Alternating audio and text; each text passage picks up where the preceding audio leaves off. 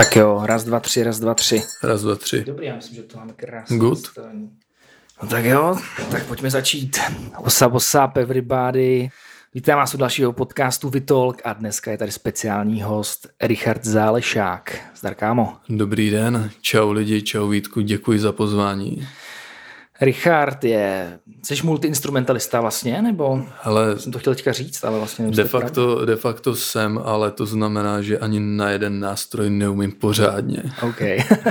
To jsem, to jsem možná přehnal, ale až si někdo pustí vlastně moji práci, tak uslyší, do jakých rozměrů zvládám a či nezvládám. Jasně. Ale primárně teda hrají na kytaru a na piano. Yes, nice, nice. Eh, Já jsem vlastně chtěl říct v úvodu tvůj projekt, o kterém se budeme tady hlavně bavit, Ano. Dimenze 99. Tak, Nedávno tak. si vydal desku, což je jako sexy. Je, to sexy. Ano, myslím, že uh, vzhledem k mému věku se už patří vydávat nějaké dlouhohrající desky, což se mi jako povedlo. Uh, a do jaké míry se to povedlo, to, je, to záleží na posluchačích. Hmm. Ale myslím, že to krásně zachycuje uh, ten stav životní, ve kterém jsem se nacházel Ta deska, myslíš, jako... ta deska, ta deska. mhm, jasně. um, ona, ona vlastně zachycuje ten čas od roku 2020 do roku 2022, který byl vlastně v, naplněn izolací a takovým jako in, introspektivním přemýšlením Mhm, nad, nad životem Yes. a, a tak dále. To můžeme potom Jo, rozvést. určitě, určitě. Já si myslím, že to tam z toho jako dejchá nějaká tvoje, ano, ano. vlastně jo, když jsem to poslouchal, tak jsem si říkal nějaká jako vnitrospektivní stránka tvoje a, a tak. Takže jo, to, to to tak. probereme, to probereme stoprocentně. No nic ze začátku, nejdřív trošku z obecného úhlu pohledu, ze širšího úhlu pohledu. Ty se přistěhoval do Prahy nedávno. Je to tak, je to tak. A odkud se vlastně přistěhoval? Hele, bydlím na vesnici. Je, to, je, to je strašně zvláštní Aha. načínat větu hele, když jsem vlastně v Praze necelých pět měsíců. A už se mi to tak vrilo pod kůži, že, že už bez toho nedokážu říct. A všímám si, že to zefektivňuje komunikaci mezi lidma. OK, mezi Pražákama. A zpátky k tvé otázce. Já si to vlastně přivezu i na Moravu a už se nemůžu dočkat, až na mě někdo udeří. Hele, co to tady neskoušíš? No, pocházím vlastně eh, z hra, jsou vlastně hranice eh, se Slovenskem, Česká Slovenska, tak tam je taková krásná malá vesnice s velkým historickým dědictvím a to, že se tam narodil Jan Amos Komenský, nebo to aspoň všichni tvrdí. OK. a jmenuje se teda Nívnice a odtaď pocházím. Studoval jsem ve Zlíně na vysoké škole, Hmm. ale de facto vlastně do, do té doby, než jsem nedostudoval, tak jsem byl naprosto stereotyp, stereotypní vesnický balík. OK, OK. No, ok. A jako ne, nepůsobíš ty vole balíč, balícky, balíčsky. Ehm, Myslím, že jsem hodně toho balíkovství nechal, nechal doma, de facto na Moravě. OK. Když jsem si balil kufry, tak jsem zbalil jen to, co tady budu potřebovat, ale je fakt, že mi hodně lidí v životě řeklo, hele, ty se jako spíš hodíš do té Prahy. Kde se to vzalo, to můžu akorát jako říct, že můj otec studoval na Vysoké 10 let v Praze a vrátil se na Moravu založit rodinu, takže OK. pravděpodobně to zůstalo v genech v mé krvi. Jasně, jasně. No a takže ty se vlastně, to je vlastně poprvé, co bydlíš jinde než u Je to rodičů tak. v podstatě. Je, je to tak. a na Je vejšce si taky, ty jsi to neměla super daleko, nebo nevím, jak je Ale daleko. neměl jsem to daleko a školu jsem hlavně mýval jako párkrát týdně a bylo to opravdu jako jednoduché, takže jsem Takže jsi bydlel u rodičů a do... Bydlel u rodičů. Jo, jo, jo, jo. No a jaký to je takhle ty vole, když jako poprvé poprvé jedeš jako hnedka do prdele do Prahy. Hele, Jaký jak, to je jaký pro to je? Jako, řekl bych, že bydlet u rodičů je, je jako skvělý. Ono to se dá jako říct, že to je trošku jako ostuda, ale víme, že vlastně v v globálním měřítku se tento trend stává jako čím dál tím víc rozšířený, že vlastně mladí zůstávají u rodičů díl. A pro mě to skrývalo tu výhodu v tom, že jsem si mohl dělat, co jsem prostě chtěl. A to byla ta hudba, že jo. Já jsem měl na vesnici svoje jako soukromé sklepní studio, kde jsem vlastně trénoval, nahrával a doma jsem mohl od rána do večera poslouchat hudbu. bylo to skvělý, rodiče mi vlastně řekli, hele, dokud studuješ, tak prostě neřeš. A teprve teď zpětně si uvědomuji, jak moc velký dar a jak moc velká oběť z jejich strany to vlastně byla, protože jsem opravdu mohl během toho studia na vysoké studovat, co jsem chtěl, což byla hudba, umění, četl jsem knihy, sledoval jsem filmy a snažil jsem se jako do toho proniknout.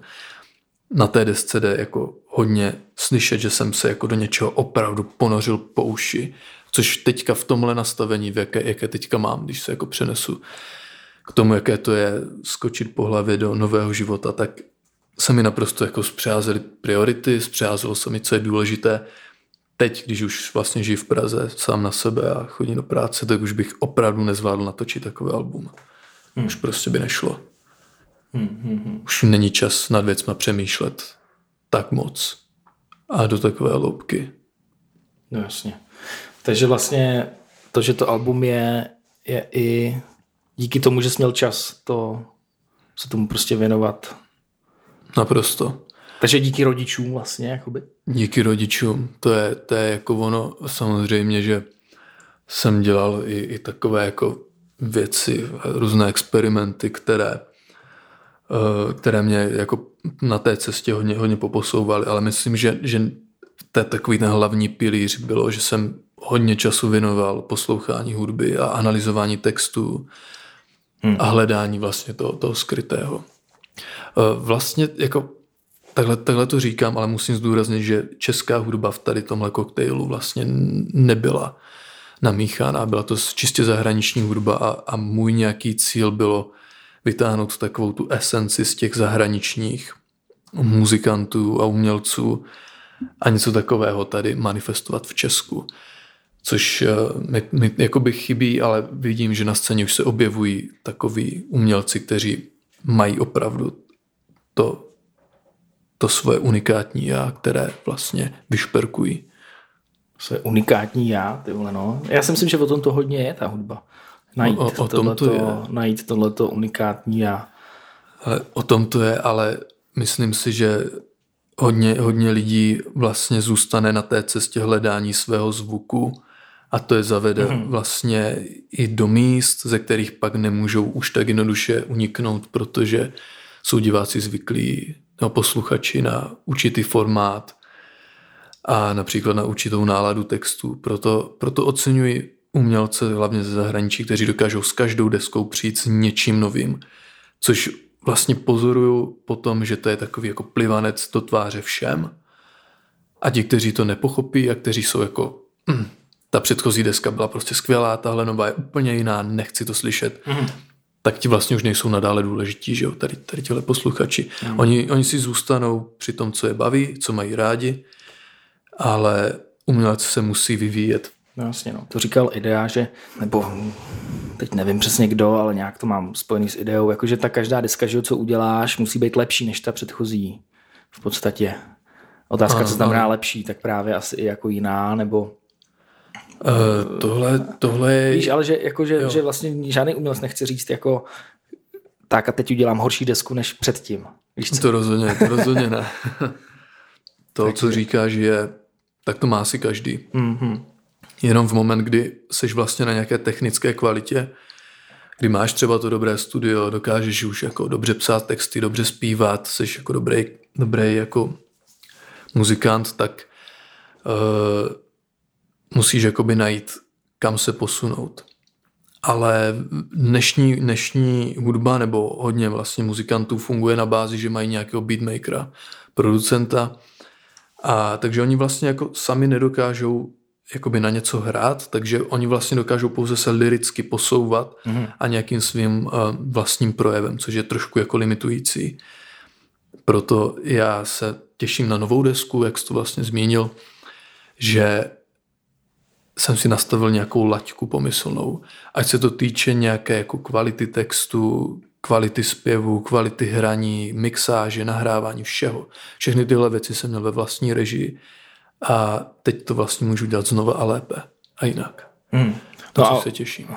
A už teda si nějak začal? A, a začal, desce, začal, nebo? ale teď je důležité si najít nějaký směr a vytyčit si nějaké parametry.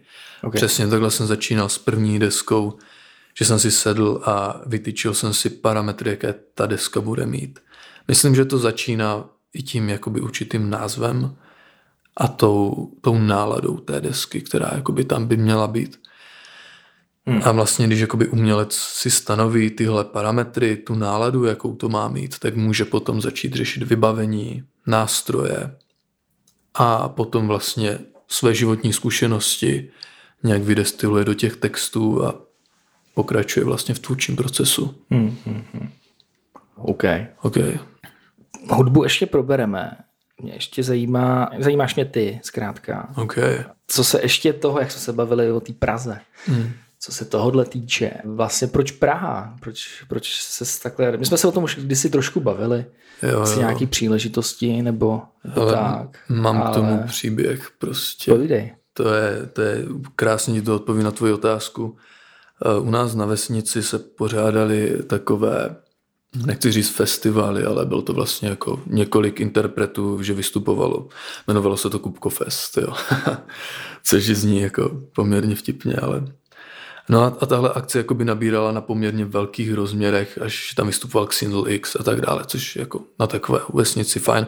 Teďka vlastně dělám v české televizi a počet zaměstnanců té televize stejný, jako je počet obyvatel vesnice, odkud pocházím. Jasně. Je to crazy.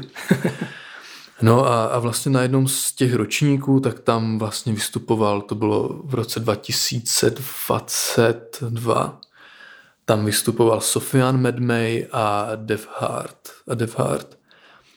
A já jsem vlastně tam šel sám, že jo, a, a byl, byli, byli tam zvukaři, že jo. No já jsem se s nima znal, tak jsem si šel sednout samozřejmě za zvukařem, že jo, do, k mixu a povídali jsme, povídali jsme si tam vlastně o, o tom mixu a začali hrát teda Devárti a hráli úplně skvěle, jako sypali úplně, úplně, úplně úžasně. No a vlastně jejich, jejich, jejich frontman, vlastně Tomáš Lichták, tak on se zná s lidma vlastně z té vesnice, odkud pocházím a máme společného kamaráda, nějaký, nějaký Jakub a ten mi, ten mi říkal, když jsem se s ním vlastně, ten taky dělá hudbu, když jsem se s ním někde nad, nad vínkem bavil, tak říkal, hele, ptal se na tebe vlastně ten, ten Tomáš z Prahy, ne, jak to máš s tou hudbou a tak. Říkám, hele, to je pecka, já ho jakoby hodně obdivu, protože on když začínal, tak měl vlastně kapelu Airfare a měli takový jako hit Sorry Baby se to, se to jmenuje ten song. A vlastně tady ten Jakub, ten náš společný kamarád, mi vyprávěl příběhy o tom, jak vlastně jezdili po celém Česku a hráli ten Rockets. Říkám, ty to je pecka. No a oni vlastně dohráli a šli si stoupnout vlastně, aby si poslechli Sofia na Medme. Říkám, hej, ty já toho člověka velmi cením, tak mu to jdu říct, ne? Tak jsem za ním přišel, za tím Tomášem a začali jsme se jako bavit. A já jsem mu teda řekl vlastně, jak na tom jsem, že, jo, že nechci už jako studovat vysokou, chci dělat muziku, bla, bla, bla. A mi řekl, hele, vysokou si dodělej, to je jako pičovi na to opustit. A, a pak musíš do Prahy. Řekl mi, musíš do Prahy, protože Brno OK, ale, ale byl bys v Brně a řekl bys si, ty vole, chci něco víc. A to je Praha. Hmm. Takže když ti to řekne jako mistr v oboru, tak eh, nemůžeš na to říct ne. No a pak jsem se zakecal ještě se Sofianem Edmem, že jo, a ten si šel tak jako poslechnout ty další kapely a ten mi řekl de facto to samý, takže okay. jsem vlastně přišel domů a řekl jsem si fajn, OK. A vlastně potom v srpnu jsem měl do Prahy na koncert Arctic Monkeys a to jsem jako zažil tu správ, správnou Prahu. To jsem byl u kamarádky na letné, že jo. A jako když jsem viděl, jak má krásné bydlení, že jo, a všechno, co řeší a teď ta atmosféra. Ten večer jsem si zamiloval Prahu a řekl mm, jsem si, mm. fajn, tohle je, pojďme to vymyslet, jak se sem dostat. Takže to jsem si okay. jako nějak vnitřně slíbil, no a už jsem k tomu jako směřoval mentálně mm, hodně. A vyvrcholilo to teda tím, že jsem jako udělal státnice, zbalil si kufry, zavolal kamarádovi, ten pro mě přijel autem, napakovali jsme auto a odjeli jsme do Prahy, dacit. Hodně věcí jsem doma nechal. Jo, jasně, no. Jasně. Nice. Jo, je to trochu košaté, ale, ale shrnul jsem tvoji ne, no, otázku. Dobrý, ty vole. Dobrá story, ty vole. Jo, jo. Hmm. A co se školy týče, ty už máš teda hotový, nebo ještě, nebo ještě děláš práci nějakou tam? Ale už, už, už mám hotovou školu, no. Už. Úplně komplet. Jo, úplně jo, komplet. Už, no, tak dobrý. Už je konec já na to tak strašně rád vzpomínám. Aha, Můj aha. bože. To bylo krásných pět let mého života. Mně se teda jako takhle kamarádi smáli, že ty vole, ale nechodíš do práce, furt nemáš prachy, že jo, ale teď já jsem jako měl všechen čas na světě a to je jako něco, co nevykoupíš jako penězma. Mm, mm, no jasně. No. Uh, ty vlastně, tak teďka, my jsme vlastně jako kolegové, že jo, takhle jsme se seznámili. Jsme kolegové, no. V práci. Dá se říct, když jako teďka spojíme tvoji vysokou školu a tvoji práci, tak jako co tyhle dvě věci spojuje, je prostě zvuk. Je to tak. Uh, nicméně, Nicméně, mě by zajímalo, jestli třeba, já vím, že ty jsi mi říkal, že v té zvukařině už jako nechceš tolik být, nebo že si od toho potřebuješ dát minimálně pauzu. Nicméně nemáš pocit, že a teďka ty vole, jako, to nechci říct nějak hanlivě vůči vole, našemu skvělému zaměstnavateli, ale nemáš pocit, jako, že to je mrhání třeba tím titulem, jako, protože, protože ty jsi jeden z mála lidí, co tam má třeba vysokou školu. Uh, Vítku, to, co jsi řekl, je přesně to, jak se v koutku duše cítím, ale uvědomme si, jako kde jsme byli, že jo. Já jsem jako přijel do Prahy a neměl jsem práci. A jediné, co jsem měl vlastně vytyčené, bylo, že bych jako někde prodával někde něco, že jo, nebo já jsem dokonce chtěl blázen jít roznášet kurva jídlo do hospody, s kam mě vyrazili za půl hodiny, protože jsem nezvládl odnést tři talíře, já jsem si prostě, já jsem si připadal jako úplně nic. A to jsi zkoušel tady v Praze? To jsem zkoušel tady v Praze, no, no. Na, na Želivského.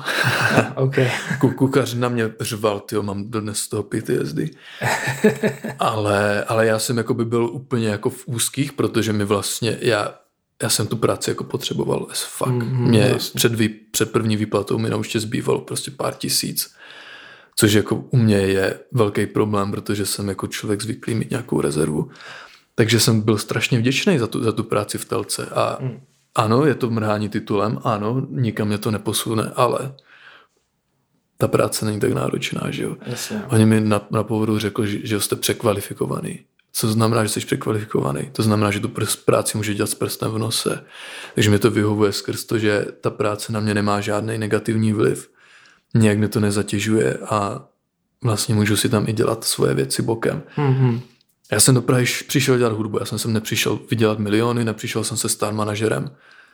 Takže si myslím, že tohle je jakoby dar od Boha skrz to, že v té práci se fakt můžu s čistou hlavou věnovat ještě i té hudbě. Mm-hmm. To je, to je pecka. Jasně, no. jasně. Jo, tak to je určitě takovej nechtěný benefit vole, v té práci, že, je to nechtěný benefit, že tam no. máš uh, volno na nějaký své bokovky a, a tak, no, třeba je to volno tak. jako část prostor prostě. Je to tak. Uh, a takže nějaký třeba pracovní ambice, teďka jsi říkal, že jsi nepřišel stát manažerem, ale třeba nějaký, nebo pracovní jako kariérní ambice, jako nemáš uh, třeba? Ale samozřejmě, že jsem šíleně ambiciozní člověk, jenom si pořád připadám, já, já to takhle ještě beru, já, já to beru ještě jako, že tohle je jako můj doktorát. Že hmm. jsem si ještě řekl, že budu dělat hudbu, budu se tomu věnovat, budu studovat ve volném čase a nebudu řešit prostě prachy ani kariéru. Chci se ještě jako víc vyšperkovat a víc zdokonalit v umění, protože to je jediná věc, která mě naplňuje, to je jediná věc, která mě činí šťastným. Už jsem v ruce prostě držel bankovky, už jsem jako, víš co, a nikdy to hmm. nebylo takové, jako když jsi před mikrofonem, že jo. Takže jediný můj takový cíl, zbožný velký cíl je mít nějaký pasivní příjem. Takže tak, ale jistě jako, že jo, mám dvě sestry, obě dvě mají rodinu, děti a já bych si přál mít taky rodinu a děti, ale co k tomu potřebuješ? Peníze. Jako muzikant seš prostě bez peněz, musíš být fakt dobrý. Takže pokud to neklapne, tak začnu vymýšlet, jak jako přijít hmm, k penězům jo, chápu a založit tohle. rodinu. Každopádně jako... Chápu to dilema. Ta, ta finální destinace je jasná, jako rodina, že jo. Je to, je to tak, jo? Je to, tak, to tak. Je to tak. Finální jako destinace. U, umírat sám, to by bylo pěkně smutný. No jasně, no jasně. Jo, já si myslím, že čím jsem jako starší, tak tím zjišťuju, že to kliše ty vole, ale že ty vztahy jako, že to je to what's matter, víš co. A čím jsem starší, tak tím to taky víc pocituju, že já jsem byl vždycky osamocený vlk. Hmm. Já taky, já taky. Ale jo. a musím říct, že mi nebylo dobře do té doby, dokud jsem nepřestal být osamocený vlk. Jako. ale já, já v tom nacházím jako určitý komfort, hmm. protože nemusíš jako, ale každý člověk má nějaký chyby, jo. A to jako mít s někým nějaký jako bližší vztah je o tom akceptovat ty chyby. A já jako ta samota, já si to teda tak omlouvám, jako abych si to jako o nějak omluvil sám sobě, je, že nemusíš prostě řešit nějaké nešvary někoho jiného. Ale fakt, že tady v Praze jsem opravdu potkal lidi, kteří už mají tak vychytané v sobě veškeré pro a proti své chování, své ambice a, a tak, že s něma jako trávit čas je zatraceně příjemné. Takže už pomalu jako okay. se otevírám a navazuju teda bližší a hlubší vztahy, což vlastně na vesnici úplně nešlo, protože jsem nikdy neměl pocit, že bych si s někým rozuměl. Okay. Já jsem chtěl jenom jako dodat, že vlastně si myslím, že s tvým titulem, a ty jsi teda magistr. Je to tak. A jsi MGA nebo MGR? MGA. MGA. Yes. Nejsem právník ani, ani, ani nic takového. Že vlastně i si myslím, že by třeba ta profesní dráha to je mohla být jako zvukově zajímavá takhle. No. V Praze si myslím, jako, že ty příležitosti že bys tady taky našel. Ale Vítku, to je, to je dost jako já teď mluvím jako... Čaré. No, jasně, Já jo. teď mluvím i z toho, že uh, protože ty jsi vlastně studoval to, co bych chtěl teď studovat já třeba. Jasně, ale nechci se tím živit, protože já hudbu jako miluju a je to de facto jako můj smysl života a kdyby mě, na mě někdo jako nakládal zodpovědnost, která by nepramenila země, hmm. tak bych si to asi tolik neužíval. Já jsem si to užil za těch pět let na té vysoké hodně. Práce u filmu je stresující as fuck. To je a není to tolik kreativní. Spíš jsme si jako s kamarády vtipkovali mezi sebou, že jsme dělníci umění. Jo, jo, jo. jo. Hmm. Takže nechci být to dělník. To asi někdy je, no. Ale to jsou všichni grafici, že jo. Hmm. Prostě seš dělně a pokud neděláš sám na sebe a to jako úplně není cesta přes jo. nějaký korporátek, že jo. jo. Jasně, jo. Takže víš co, jsem vděčný za tu práci, co mi platí nájem jídlo a zbytek si myslím, že mě jako správně motivuje k tomu, abych se snažil jako speněžnit ty svoje silné stránky. Okay. Víš co, abych na tom víc makal. Mm-hmm. A to je úplně ideální nastavení, si myslím, mindsetu i, i, i veškerých okolností, protože to tak je. No. Mm-hmm. Mm. Zůstaňme ještě chvilku u té školy, ale pak už se vrhneme na hudbu jako na, na full. Je, yeah, ok. Uh, takže v tom zvuku říkáš, že bys nechtěl, nechtěl bys jako pracovat teda jako ale vlastně na full time jako... Chtěl bych skládat hudbu uh, pro film. Jo, jako jo, dokázal okay, bych si okay. představit, že bych skládal potom někdy třeba v 50, jo, že už bych byl jako takový neúplně použitelný rocker, takže bych skladal hudbu eh, pro film. Jo. To by mě hodně bavilo. Já totiž okay. jako miluju hudební teorii. Ono, hmm. ono, on, oni jako jsou umělci, jako třeba Kurt Cobain, kteří říkají, ty hele, jsou to prostě všechno jako bla, bla, bla, bla, bla, bla. Ale zrovna Kurt Cobain je teda člověk, který byl moc dobře vědom těch věcí, které dělal. On to sice nedokázal pojmenovat, ale, ale ty mechanismy, které on tam popisuje, jsou poměrně pokročilé. A jakože říkal, že hudební teorie, že ji jakoby neuznával? Nebo jak to no, že to jakoby neuznává, že to jakoby není důležité jako no. vědět, víš co, různé tonální módy a, a jazzové akordy, že jo, a, a mezi klíčema přeskakovat ve skladbě nebo jiné tempo rytmy než 4 ku 4, jo. Mm-hmm.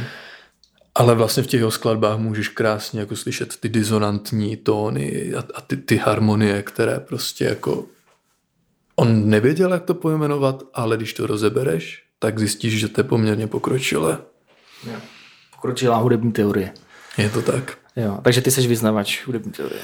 Ale jsem vyznavač hudební teorie, protože hmm. když jsem začínal vlastně dělat hudbu, je to pět let zpátky, co vyšlo moje první EPčko, tak eh, když si to teďka zpětně pustím, tak ono to zní strašně jako obyčejně. Je to, je to, je to naprosto obyčejné. A až vlastně na vysoké jsem se skamarádil s mým kolegou, s Ondřejem, který studoval jazzovou kytaru. A to byl člověk, který tady pro mě byl ve tři ráno, kdy jsem mu prostě napsal, hele kámo, lámu si hlavu tady nad tím, prostě jak, jak to mám pochopit, ten člověk mi vysvětlil vlastně, jak se dá modulovat mezi klíči ve skladbě co jsou to vlastně tonální módy, že jo, jak, jak tomu můžeš dát jinou barvu, že nemusíš prostě hrát ty noty, co jsou v klíči, jakože klíč tě nemusí vůbec svazovat. No a pomocí tady těchto jako věcí jsem se tak nějak jako oklepal z toho klasického učení, které mi bylo do hlavy vtloukáno, když jsem studoval piano. A vlastně na, i na té desce už může divák na, na vícero místech slyšet takové jako trošku originálnější harmonické postupy. Mm-hmm. Což bych chtěl na tom jako víc pracovat teďka na další desce. Mm. Ono, ono to jako začíná být potom trošku jako v těžkých uvozovkách jazz, ale pro mě je to spíš takové koření, kdy na různých místech můžeš trochu jako přisypat a ono to pak trošku jinak září. OK, jasně. No, uh, ty mi tam furt utíkáš k té hudbě, ty vole. No, jako, proto jsi tady, takže jako v pořádku. tak už no, na to pojďme. Ne, ne, ne, klidně, jako co tě zajímá o lední školy, já ti, já ti rád odpovím. No tak jo, uh, ne, mě jenom zajímali, protože jsme vyprávěli nějaký jako uh, historky z natáčení. Ano, ano.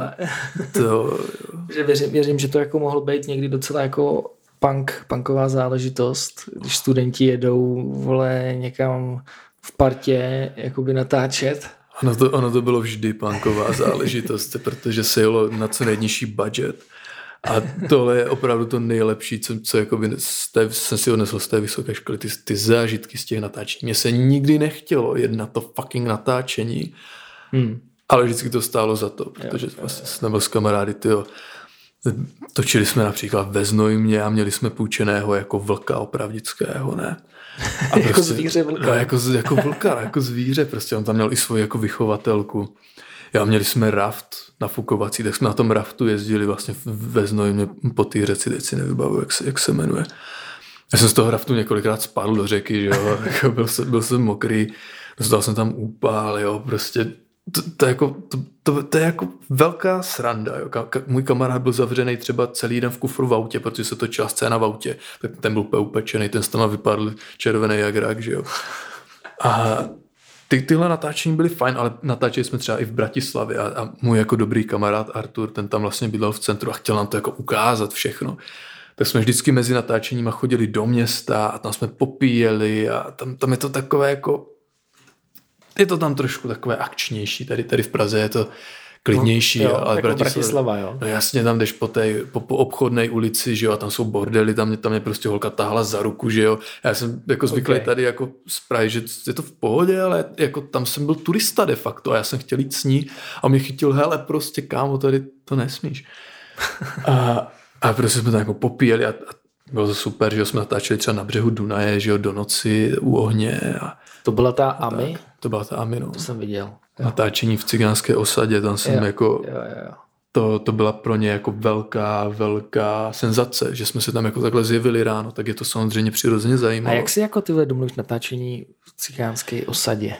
Ale to si myslím, že nikdo nedomlouval. Prostě jsme tam jo. přijeli a děj se vůle boží. A všechny zvídavé osa, osadníky jsme posílali vlastně za produkční, což byla jako blondýna, a ta jediné, co dělala, že rozdávala pěti eurovky, aby nám dali pokoj, že jo. okay, okay. To, bylo, to bylo jako dost drsné. On, on vlastně jak nespíš Aha. a žiješ prakticky jenom na cigaretách, kávě a nějakých prostě bagetách, tak jakákoliv představa, že ti někdo může jako nějak okrást nebo zcizit, to je jako psycho. Já jsem na konci natáčení zapomněl karbonovou tyč opřenou o hromosvod. Ta tyč stojí nějakých 60 tisíc, ale byla naštěstí v, v obalu prostě od normální trubky, že jo, vodovodní. Takže tam vydržel do druhého rána a naštěstí jako zůstala v pořádku, jo, a jinak bych to musel platit. Takže víš co, hra, hlava děravá, ale, ale natáčení skvělé jako těch zážitků mám no. prostě hafo, ale jo, jo. Uh, to, to je na další podcast, si myslím. ale tak mu řekni ještě na záznam tu jednu historku, co jsem už říkal, ale už si ani no. přesně nepamatuju. S tím hercem, jak jsem mu říkal něco, co to bylo, něco jako... Nafuň mi tam. Nafuň mi, jo. Nafuň mi tam, to, to jsem si jako opravdu dovolil hodně, protože profesionální chování by mělo být i na studentských placech. Jenom já jsem prostě, to bylo poslední natáčení v mém životě a já jsem si ho jako hodlal užít, tak jsem tam jako tajně popíjel alkohol vlastně a, a vlastně ho nabízeli kolegům. A jak jsme byli takový jako už posilnění, tak, tak občas ti na jazyk vyběhne něco, co tam úplně jako, co, co, co, co tě tam tak svědí, že to potřebuješ vypustit do světa okamžitě a, a tak jsem jako asi vteřinu před klapkou řekl hlavnímu herci, nafoň mi do toho mikrofonu. On se na mě podíval, klapka jela a narazila kamera a musel hrát, že jo. Takže... Ona to vlastně byla i nějaká scéna, ne? Jako, že měl jakoby funět jo, nebo něco. byl že... rozčílený a musel funět, takže... Jo, a ty nafuň mi, jo. jo, nafuň mi tam. A víš, co to bylo za herce? Ty jo, to byl nějaký z divadla. My jsme nikdy neměli budget na, na velké herce. Aha, jo, jo. To, to, to si jako nepamatuju. Je, Dobrý, je. takže nějaký technický complication, ale jdeme dál. Jedeme dál. no pojďme na hudbu, pojďme definitivně okay, na hudbu. Okay. Uh, mě zajímá věc, která, která, kterou si už načal. A sice, že někde jsem četl, jako že Sny patří noci, což je album, který jsi vydal před měsícem, dvouma měsícema. No, no tak před nějak, měsícem, no, tak nějak. Jasně. Takže to je tvoje debitový mm-hmm. album, ale když člověk se podívá na tvůj Spotify anebo Apple Music, tak vlastně ty už tam máš jedno jakoby album. Ale... Je, je, já ho asi smažu, jo. ale um, jo. Je, A je, jako, to, je to album nebo to je jako mm, EPčko? To nebo? je sbírka básní. Já jsem totiž Hmm. Já, můj dobrý kamarád Michael, tak on uh, mi jednou jako řekl dost jako vážně, hele, máš jako super hlas, ty básně jsou v pohodě, proč je prostě nerecituješ? Hmm. Já jsem si řekl, hele, jako jo, já mám rád jako recitované básně, tak prostě let's go, pojďme to nějak zkusit. Takže jsem jako to zkusil recitovat, ale jako bez hudby to není ono, že jo. Hmm. Tak jsem k tomu jako nastřelil nějakou hudbu, ale ne to všechno šité strašně horkou jehlou. Hmm. A vlastně on to měl být jako všechny ty básně jsem prostě psal pro jednu osobu, protože ona mě k tomu jako inspirovala. OK, no vlastně to jmenuje, počkej, já si teďka nepamatuju, ale ty víš, jak se to jmenuje. Hele, jmenovalo se to pro tvé jméno, ale už se to jmenuje Krásné výročí lásku. Jo, jo, jo. Což vlastně ono vyšlo na narozeniny té osoby, hmm. ale ono je, ono je to vlastně jako jako takový projekt, který je úplně jako ztracený v nějakých hlubinách, jako naprosto osobních. Já mm. jsem byl tak strašně převálcovaný tím, že to byl samozřejmě jako rozchod, jo. Ale tím, jak jsem byl jako i v izolaci, že jo, sám ze sebou, tak jsem to opravdu jako, jsem si to fakt jako vyžral. A jediný způsob, jak si jako ulevit, bylo psaní těch básní, to si dokážu ještě dnes vybavit. Mhm. Vždycky, když mě jako nějaké emoce zaplavily s tím spojené, tak jsem si vždycky jako vytáhl notes a něco jsem psal. A ty básně teda jako by mi jako velmi pomáhaly. Takže ten celkový projekt je pro mě jako takový trn v patě a jako ho tam jenom mám proto, aby, aby posluchači věděli, že jsem někde začal. Mm-hmm. A já mám teda strašně osobně jako tvůrce rád, když vyhrabu někde dema a, a první jako počátky nějakých svých oblíbených umělců, abych slyšel, jak prostě byli špatní, že jo. To samé jako, yes. ten samý jako učil má tahle deska. On je to fakt šité jako horkou jehlou. Ono to bylo nahrané de facto za jeden večer, že jo, když jsem chlastal celý večer pivo. A, a točil jsem jako básně, že jo, asi na druhý, třetí take, jo, s kytarou, takže It is what it is, ale ten cover art je fakt krásný, to, to mi namalovala nějaká slečna přes Fiverr, já jsem řekl, že to má být dárek jako pro přítelky některého, že de fakt to nebyla, nebyla moje a, a that's it prostě, to, to byl jako mm-hmm. takový dárek, no jako asi, dá se říct. Takže spíš bys, to, spíš bys to nazval jako sbírka básní. Je to sbírka básní. Jako... Než jako EP nebo, Není nebo to EP, něco, nebo já album nebo něco. Milu... Ono to má 14, ono to má 14 tracků. Ale milu básně prostě. Já jsem si na, to, na téhle v sbírce mohl jako dovolit zabrouzno, zabrouzdat prostě do míst, kam jako s hudbou nemůžu. Hmm, hmm. Já, já prostě nemůžu rozebírat, nebo jako můžu, ale nechci, že jo, rozebírat v hudbě opravdu jako hraniční depresi. Jo, a, a, a fakt jako smutné věci. Já si nemyslím, že úplně chci být jako smutný umělec, ale jako každý umělec jsem prostě zatraceně smutný. Takže Jasně. do hudby se snažím filtrovat pouze to pozitivnější, takovou tu, tu tu míň takovou jako utopickou sebereflexi a nějakou jako hmm. introspekci. A právě do básní hodně reflektuju to, co mě štve na společnosti, to, co mě jako štve na světě, na sobě samém, že jo. i, i to, co jako mám rád, ale toho zase tolik není, že jo, jsem pesimista. Zatracený. Jo, ale jako ta, ta sbírka básní je velmi, velmi silně ovlivněna tím, že jsem měl zatraceně zlomené srdce. Mm, mm, mm. Ale myslím, že to někdy smažu. Okay. Každopádně Ed Sheeran v nějakém jako podcastu pouštěl vlastně svoje demo nějaké první, ono se to jmenuje, myslím, že Orange Room, nebo něco s Orangem.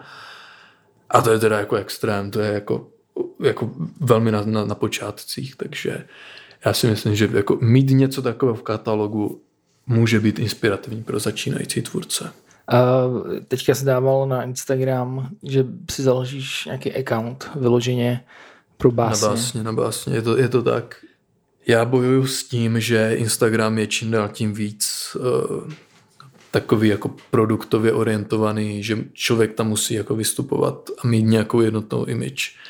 A já na jednu stranu chci působit jako takový poš rockstar, naleštěný, ale vevnitř jsem strašný jako rebel a furt mě něco vadí a má strašnou jako vždycky chuť do něčeho píchat a jako, jako hmm.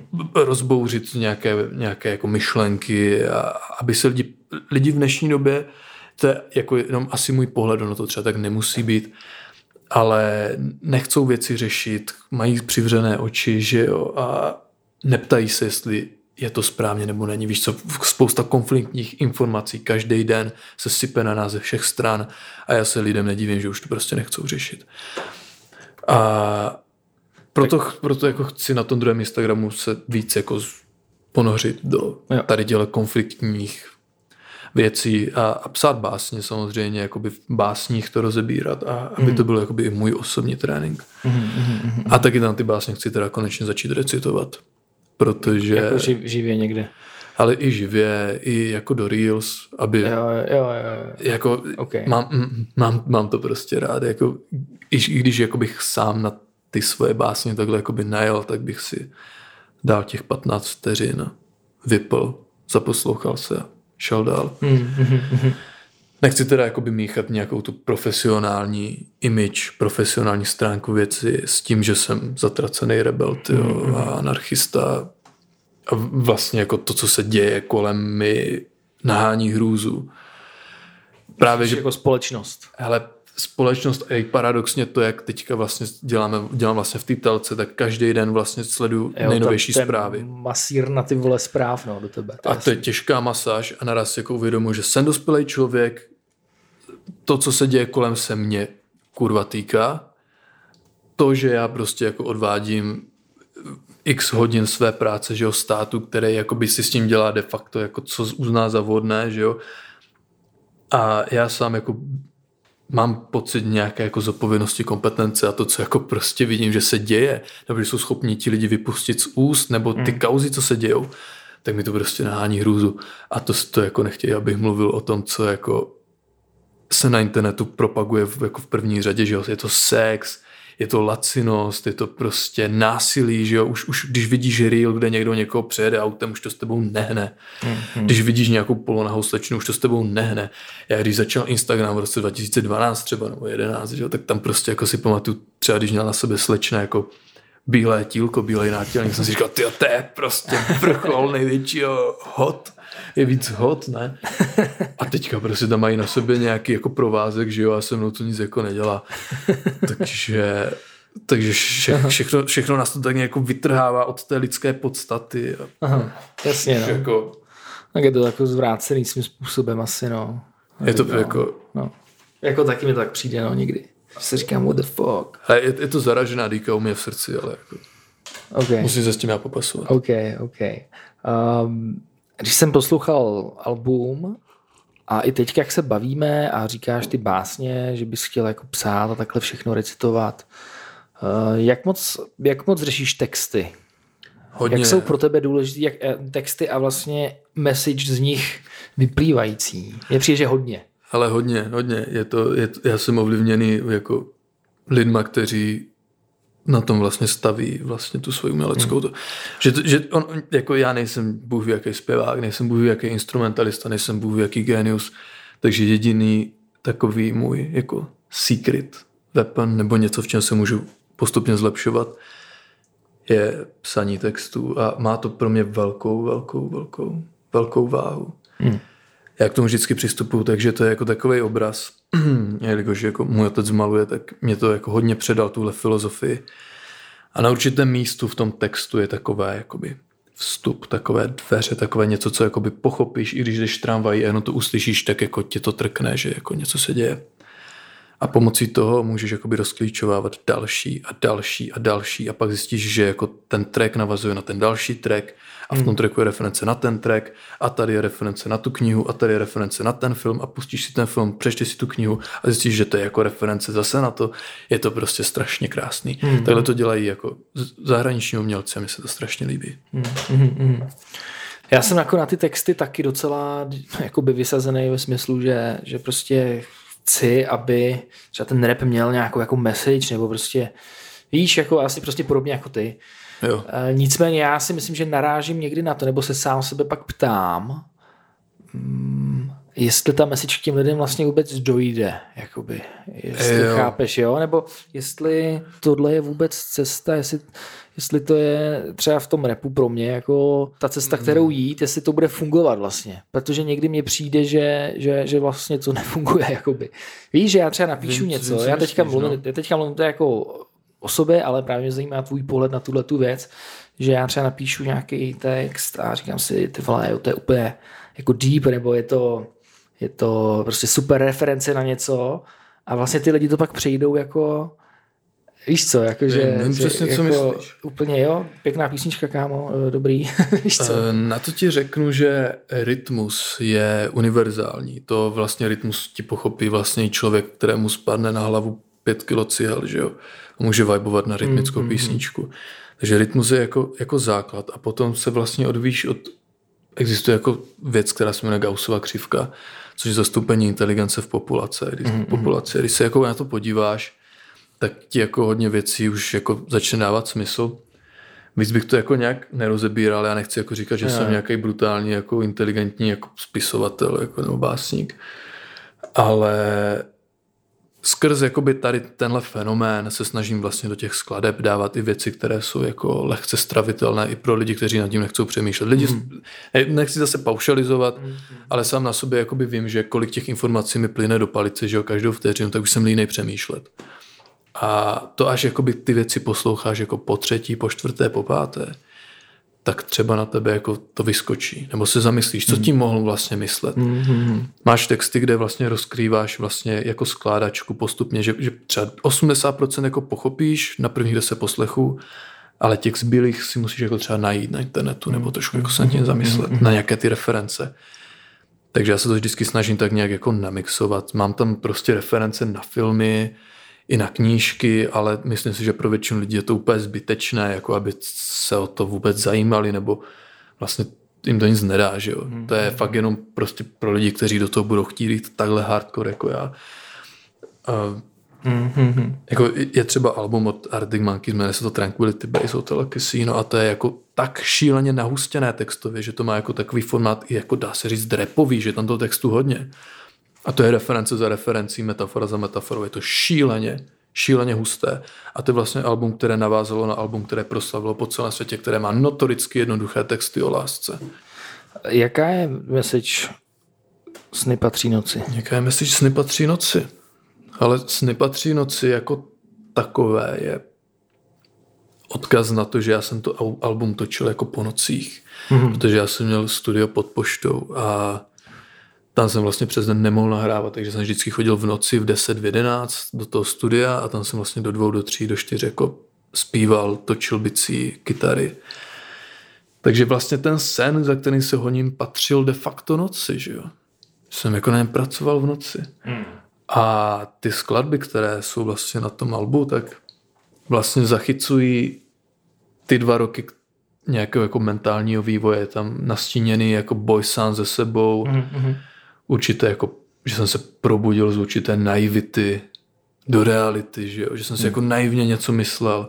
A to je tak jako vždycky, když o něčem víš jako prd, tak si myslíš, že to bude easy. Ale čím víc se do toho ponoříš, tím zjistíš, že až moc je to hard. určité kompromisy, pak tam samozřejmě rozebírám lásku. Je fajn, Asi. že to není jako úplně jako love track prosycené album. Mm-hmm. A taky mě strašně baví to, jakou to má jako auru a jaký to má jako mood. Jde na tom jako cítit, že to bylo fakt natočné ve sklepě, mm-hmm. po nocích. Mm-hmm. Že já jsem jako nebyl většinou jako v kondici, některé věci byly šité horkou jehlou. Mm-hmm. To byly prostě dva roky, kdy jsem jako byl závislý na nikotinu, že kouřil jsem jako tabák, kouřil jsem trávu, jo, byl jsem prostě úplně mizernou fyzičku jsem měl, že to mám jako i teď, ale už tu se to lepší.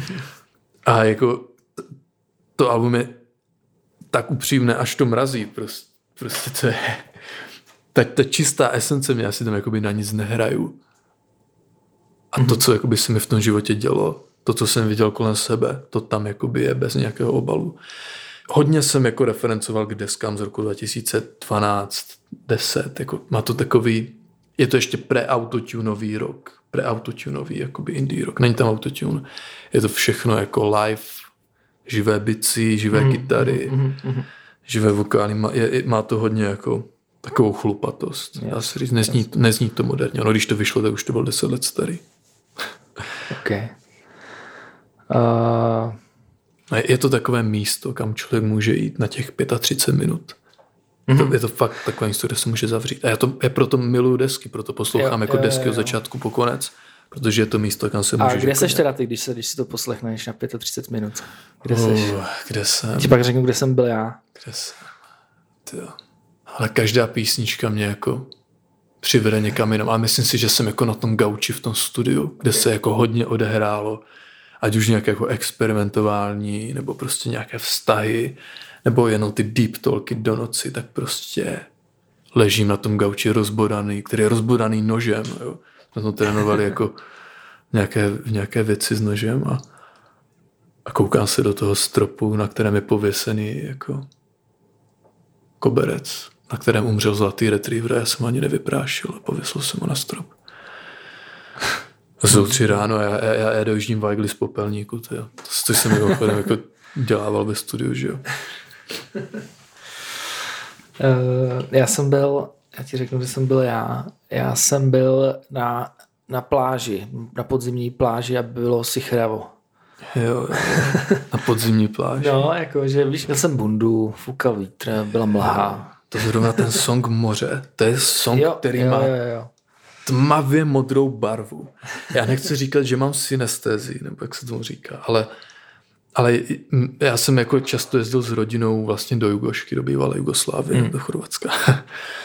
A v Chorvatsku se občas stane to, že je zataženo a že je fakt jako tak jako sichravo a je tak jako a to moře má takovou jako krásnou jantarovou barvu a, a a to je jako to, co jsem tam chtěl zachytit na té písničce, protože to je, jenom si na to vzpomenu a běhám jim raz po zádech. Mm, mm, to je super. Mm, mm, mm. Jak vlastně probíhal ten vznik toho procesu, protože ty jsi říkal živý bicí, živý, já nevím, co tam ještě máš všechno, tak kytara, že hraje prim asi. Jo, jo. Ale nevím, co tam je dál, tak asi taky klávesy? Hodně synťáků, piano, housle, housle okay, tam jsou. Okay. A všechno to je živý. Všechno je to živý, no. No a tak do toho hrál, ty Ale třeba housle hrála moje drahá sestra. nice. jo, tak to je hezký. Uh, dokonce hlavně na té skladbě Moře je i, je, jsou i vokály mé sestry a dokonce i mé máti. Protože to jsem točil někdy v roce dva, Tyjo, to je první song můj, to je to moře můj, můj první song, takže to mohlo být třeba 2017. Okay. A já jsem jako takhle experimentoval doma, že s tím nahráváním a šla kolem sestra a řekla, já na ně, hele, pojďme s tím prostě píchnout a šlo prostě kolem Máti opět, hele, zpíváš to falešně prostě, já, já ti ukážu, jak se to má zpívat. Tak já jsem jako zmáčkl rekord, takže to mám jako prostě navždy uchované vlastně jako okay. moje, moje, moje milovanou mámu a moji milovanou sestru, takže to je jako úplně golden, ale abych zpětně jako šel k té, tvojí, té tvé otázce. Já jsem původně jako psal jako dema, takže vznikly jako nějaké dema a ty jsem pak jako, až vznikla ta, ta idea, tak jsem to podle té idei prostě začal všechno všechno, všechno jako připravovat a přepisovat a ži, jsou tam živé bicí, že jo, mm. to je jasný. Živá basa, živé kytary, já jsem si kvůli tomu koupil zesilovač Vox AC15, že jo, z toho mi vždycky krvácely uši. A ono je to jako velmi rokové, nebo tváří se to jako rokové, indie rokové album, ale ve skutečnosti to jako od toho má jako docela daleko, protože to úplně není jako real kapelní záležitost. Jasně, no. Většinu věcí jsem si dělal sám, no. No a teda, když ale jsi jako jeden člověk a máš tam pak jako ve finále tolik eh, nástrojů a vlastně tolik lidí, tak kdo jsou ty lidi, kromě Segry a mám? Jo, ale Vím, že bicí, že jsi posílal někam Jo, jo, to, to hrál nějaký klučina z Itálie, Ital, bicí, měl, měl dobré mikrofony, basu hrál nějaký typek z Ameriky, ten má konzervatoř na basu. Hmm. Ještě mi pomáhal můj spolužák z Vysoké a, a de facto cit, ale ono to na tom albu jde slyšet, že jsem to dělal sám, protože kdybych to dělal s někým, tak mi někdo prostě řekne, hele, tohle je prostě blbý, tohle by mohlo být jinak. Nic takového se nestalo. Já jako myslíš, že by to bylo lepší? Kdyby... Jasně, že by to bylo lepší. Já jsem byl sám vlastním soudcem a musím teda říct, že některé věci už jsem jako nechtěl řešit to, tak jsem nad tím mávl rukou. Říkal jsem si, ale to se spraví v mixu, což se nespravilo v mixu. Můj kamarád, co to míchal, řekl, že ty seš ten debil, protože já jsem tady o to, abych to míchal, ne abych to opravoval. Jo. Takže to byla jakoby zkušenost, ale o to víc je to jako syrovější. Že jo? A, on, a to je to jsou věci, které řeším já posluchač, když si to poslechne, tak to nebude řešit. On nepozná, že já jsem to nahrával, když jsem byl třeba tři dny v Kocovině. Chápeš? Hmm, hmm. Zajímá mě jenom teda ten přerod z demáče na, na, na full verzi. Tak ty jsi z doma nahrál demáč, nějaký, nějaký demo prostě, ne? No, no, no. No a, a tak pak jsi šel jako do studia a tam jsi to s někým řešil? Ale všechno je nahrané jako ve sklepě u mě, na, na tenhle mikrofon, do kterého teďka mluvím. Všechno. Jo. Kytary, uh, vokály, piano a tak dále, to jakoby je přes simulaci in the box, to jako bych real piano asi jako nenahrál. Jo. Ale Jo, ale jako stačilo to a samozřejmě. Jakože, jakože i ten přerod si na, na tu full verzi z toho dema no. řešil sám prostě. Jo, jo, to sám, fakt, ale jako, žádný feedback jsem jako s nikým jo. neřešil. Nebo že by někdo ve studiu ti pomohl? Ne, já jako jsem jako nebyl producent, v real studiu, já jsem mm-hmm. ve sklepě, všechno jsem řešil sám. A dostal jsem taky za to jako pak tam ta akustika nebyla zase tak dobrá, že jo, tak se to jako hůř míchalo a ono to jde na té desce slyšet, že to je prostě takový jako sklepní prostor. Mm-hmm. Ale n- jako žádný profesionál mm-hmm. mi nedržel ruku na rameni, takže okay. proto je to vlastně tak syrové, protože to není jako cíleně nějaký jako produkt nebo někdo mě prostě nepostrkoval nějakým jako směrem. Mm-hmm. A je to něco, co bys chtěl do příště jako změnit? Ale změnit. Hodně, hodně umělců to dělá takže jako svým vlastním soudcem. Jak by řekl, vočko si zlak sám sobě zubařem.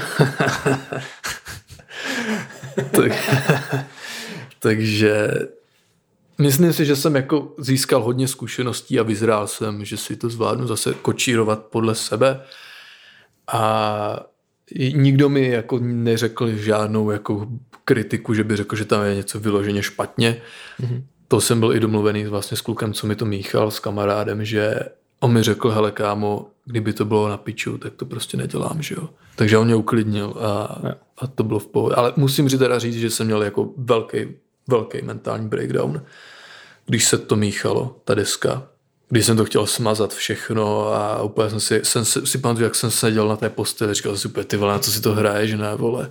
Prostě jako yes, yes, investoval tolik času, investoval tolik peněz, ženeš si za něčím, jsi totální blázen, jsi za totálního blázna, ty vole. Všem říkáš, že něco prostě jako kuchtíš, ještě v nic nemáš, vole. Vypadá, že kdybys prostě deset let bydlel někde v pračce, furt všem říkáš, že něco bude a nemáš prostě ani koule na to, to pak těm lidem poslat, jo.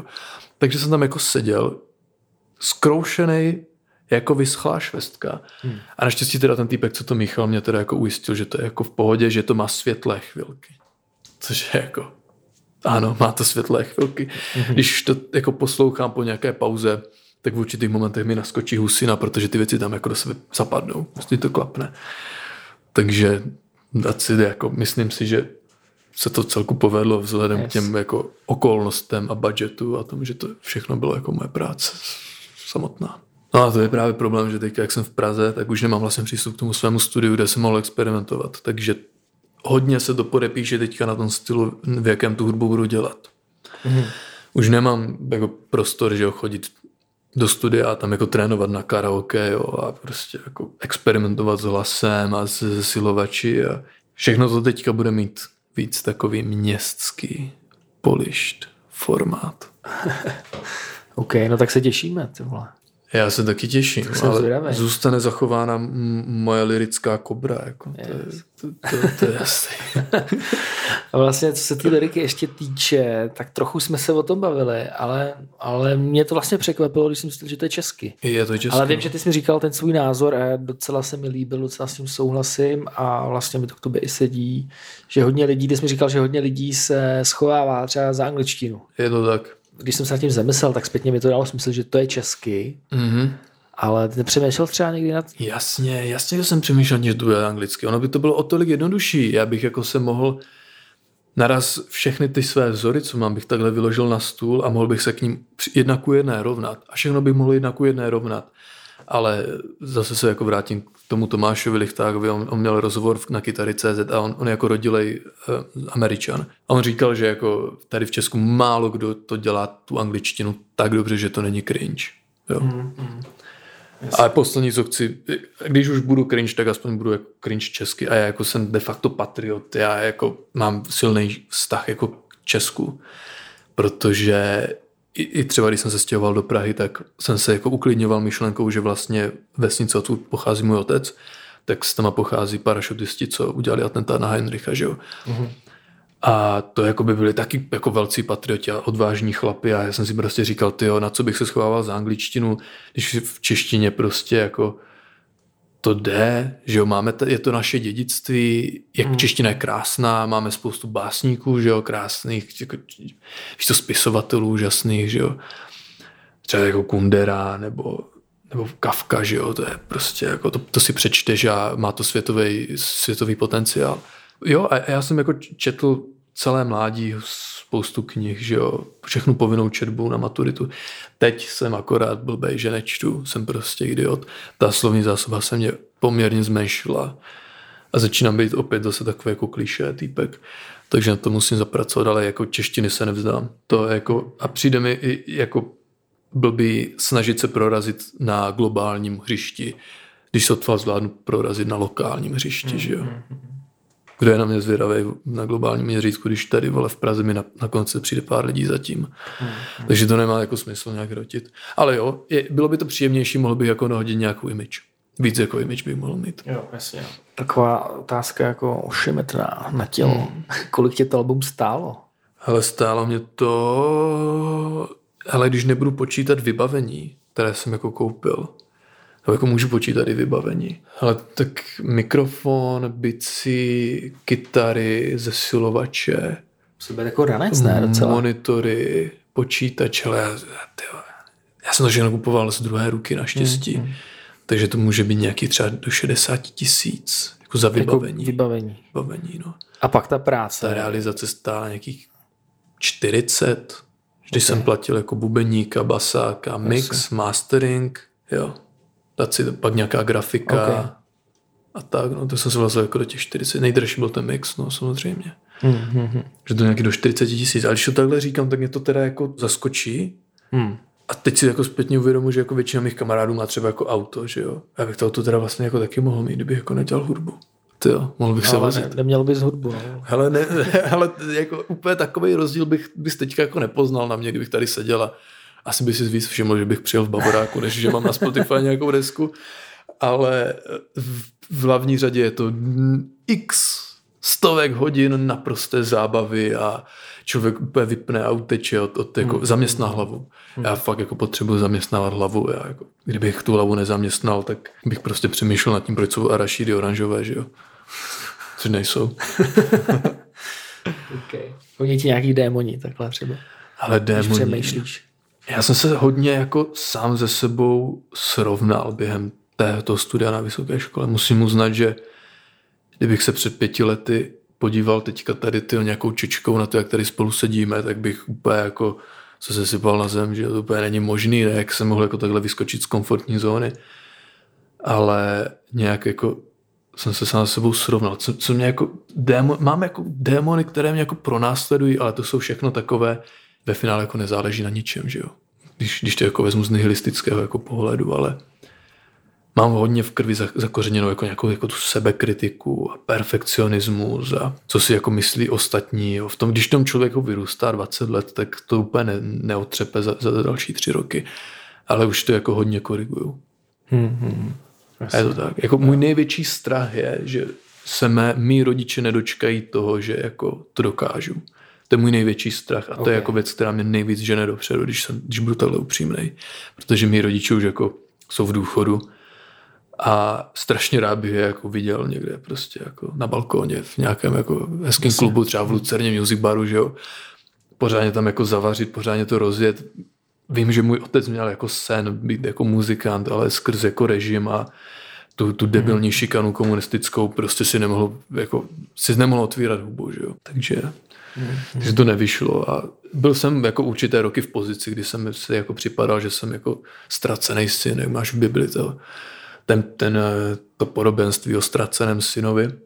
A možná to i jako jsem ten ztracený syn. Já nevím, jestli to znáš jako to. Tohle to zrovna to ne, to mi, eh, nevybavím se. Podobenství z Bible byl otec jako statkář, který měl dva syny a jeden ten syn se strašně jako snažil jako dělat vše podle toho, co mu ten otec říkal a byl být jako hodný. A ten druhý syn všechno prochlastal a prostě ho okradl a, a odešel z domu a tam prostě s prostitutkama chlastal a všechno jako prochlastal a vrátil se zpátky k tomu otci zbytý, jak pes bez peněz otrhaný a ten otec dal zabít ty všechny salata, co měl a udělal velkou hostinu a ten jako jeho syn druhý se ptal prostě otče byl jako naštvaný. Tohle z nikdy kvůli mě neudělal a já prostě dělám všechno, co ti vidím jako na očích, ne? A snažím se jakoby být jako hodný a prostě jako ten otec mu na to něco řekl, ale to už si nepamatuju. Škoda.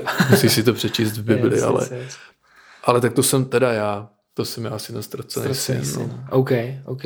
Ale jako teďka, jak jsem jako pryč od té rodiny a tak, tak si jako daleko víc uvědomuji, jaká je to jako bohatství a jak, jaká je to jako vzácnost mít takhle tu rodinu pohromadě a kam, mít se kam vrátit a fakt jako přijít za tím otcem, potřeba mu rukou a říct, hele, jako zase jsem něco znova dokázal, zase jsem se někam posunul. Takže tohle mě hodně motivuje. Hmm. Tohle mě vždycky hodně motivovalo. Jako. Mí hmm. rodiče. No, hmm. hlavně teda jako moje máti tady jako vždycky pro mě byla jako aktivně, že aktivně mi říkala, jako že pojď, pojď, to dáš, to dáš. A otec ten spíš jako by byl takový ten vzor, který jako celý život to umění dělá a nikdy na ně neza, neza, nezanevřel. Mm-hmm. Vždycky jako to bylo pro něj na prvním místě. Okay. Trek přání Chci mít pocit, že jsem život žil. Jo. Co to znamená žít život? Ale co to znamená žít život? Ten track je jeden z mých nejoblíbenějších na tom albu. Mm-hmm. To je takový jako love song. Než se v zemi rozpadnu na prach, chci mít pocit, že jsem život žil. Myslím si, že to znamená odprostit se od veškerých jako negativních věcí. Protože každý negativní vliv v tvém životě, jak říkáme my zvukaři, shit in, shit out. Takže se jako projeví a, a zlo se prostě šíří v kruzích, že jo, a já nechci být další článek prostě v tady, v tady tomhle, takže jako žít život pro mě znamená být hlavně věrný sám sobě a, a mít nějaké hodnoty. To se v dnešní době vytrácí nějaká morálka hodnoty, ale pro mě je to vždycky takové to poslední místo, víš, když jako večer usínám a je všechno na piču, tak si řeknu, hele, ale vždycky jako hrál podle nějaké morálky a podle nějakých jako zásad a kdyby se na mě podívali jako třeba mý rodiče, prarodiče, tak si prostě řeknou, hele, jako dobrý, že jsem nikdy třeba neprodal své tělo, jo. nebo, nebo takhle. Takže žít život, ale to je pro každého samozřejmě rozdílné. Jsou nihilisti, kteří ti to tělo klidně prodají, jenom aby měli peníze a mohli se dobře najíst. A to je taky v pořádku. To je taky v pořádku. Mm-hmm. OK, Hlavně ta, ta, ten klid v duši, ten klid v duši, klid v srdci budu, žít, budu znít jako někdo, komu je 50. No ale jak, jak ho docílit teda? Ale já toho docíluju tím, že dělám to, co mě baví. S lidma, co mě baví, jak zpívá nějaký... Christ, Benny Kristo. Benny Kristo. tak, tak to je jako, myslím si, že Benny Kristo ten, ten na to kápnul. Ten, ten, ten, na to kápl, ten na to kápl. tak ten žije život tak, jak má žít. Tak jo. Hele, poslední dotaz vlastně, chci možná, tady jsme to mohli otevřít, tak to tím zavřem. Co ten projekt, co název toho projektu Dimenze 99? Hmm. Jak to mám chápat? To vždycky Ale... jako zajímá, jestli ten nickname něco, jestli ten nickname něco zajímá. Jo, jo, ale načal bych to asi tím, že to je jako, že to, že to tak jako zastřešuje, je to taková střížka nad tím vším. Mm-hmm. A může si z toho vydedukovat to, že jsem prostě jako starý zapšklej pes. že jsem jako z minulého tisíciletí a, a že, ty, že, že jsem prostě jako že, že tě to jako přenese do takového jako místa. Já, já, já jako fakt rád na těch deskách se jako přenesu na nějaké místo. Takže to je jako by ta dimenze, že to mhm. jako přenese do určitého nastavení. Jako, když jako třeba vezmu ten track do tvých oken, tak to je jako taková čirá panika, čirá, čile, čile, čiré delirium, když to jakoby řeknu, že se jako někde probereš na bytě jo, a máš nějaké karty v ruce a s tím jakoby hraješ a tohle hmm. jakoby se v těch písničkách opakuje jenom v jiných rozhraní, takže to je jakoby ta dimenze. A 99 jakoby odkazuje, že jo, na to, co už jsem jakoby zmínil, no a, a ono je to jakoby uh, oslý můstek, nebo jako metafora hmm. na, na, na The Doors, na, na kapelu Jima Morrisona která je vlastně odvozena od knihy The Doors of Perception od okay. Audreyho Huxleyho. Já jsem to teďka určitě zkomolil tu výslovnost, ale tu knihu jsem si koupil, četl a je to vlastně mm-hmm. taková jako červí díra objevování mysli. Yes. A to oko? Ale to oko, ten, ta grafika, Aha. tak to má jakoby znamenat to, že já vnímám věci jako černobíle hodně, že buď jsou jako fakt špatný, nebo jsou fakt dobrý a málo kdy se jako někde, někde jako uprostředka jen tak jako setkám, že bych něco neprožíval. A ty paprsky jakoby za tím okem, tak to až čas mi dodává barvu veškerým těm jako prožitkům, až čas jako vybarvuje ty emoce mi přijde. Mm, mm, mm. Že jsem hodně takový pořád na hraně, že vnímám věci buď jako negativně nebo pozitivně. Takže to oko, no a oči jsou jako brána do duše a to je zrovna jako u mě jakoby věc, že já jsem si to velmi vědomý, proto se jako hodně vyhýbám očnímu kontaktu, když mi není dobře, což mi není dobře hodně často. Ale když mi je dobře, tak se strašně rád jako koukám lidem do očí, třeba když jsi někde v baru, jo. Teď jsem zrovna v neděli byl jako se slečnou si se do James Deana a já jsem se tam prostě, prostě není tak koukal, víš, co jsem si koukal do těch očí a to mi bylo fakt dobře. To je jako fakt v myšlenkách jsem naraz jako na dobrém místě. Mm-hmm. Ale většinou času jsem prostě někde jako lítám v problémech. Nice. Very good. Krás, very well. Krásně. Jako. Krásně jsme to jako Tak rozebrali. jo, tak jsme to všechno řekli asi. Ty vole. Tak moc díky, že jsi přišel. Ty vole, jsem rád, jako, že že jsme na sebe narazili takhle a, a že jsme to tady mohli probrat všechno. Já děkuji Vítku. Držím palce hele, s, další, s dalšíma projektama. Děkuji, určitě to není naposled, co se takhle jako vidíme. Děkuji moc za pozvání a jo, my dva se jako určitě ještě uvidíme a s diváky se uvidíme někde na koncertu. Yes. A děkuji, že jste si to doposlechli až sem. Velmi, velmi si to vážím a vás to znám, tak pozdravu, miluju vás a vás to neznám, tak vás taky miluju, protože jste si to pustili. yes. yes. tak jo, tak díky, hele, mi se dobře a čau. Čau.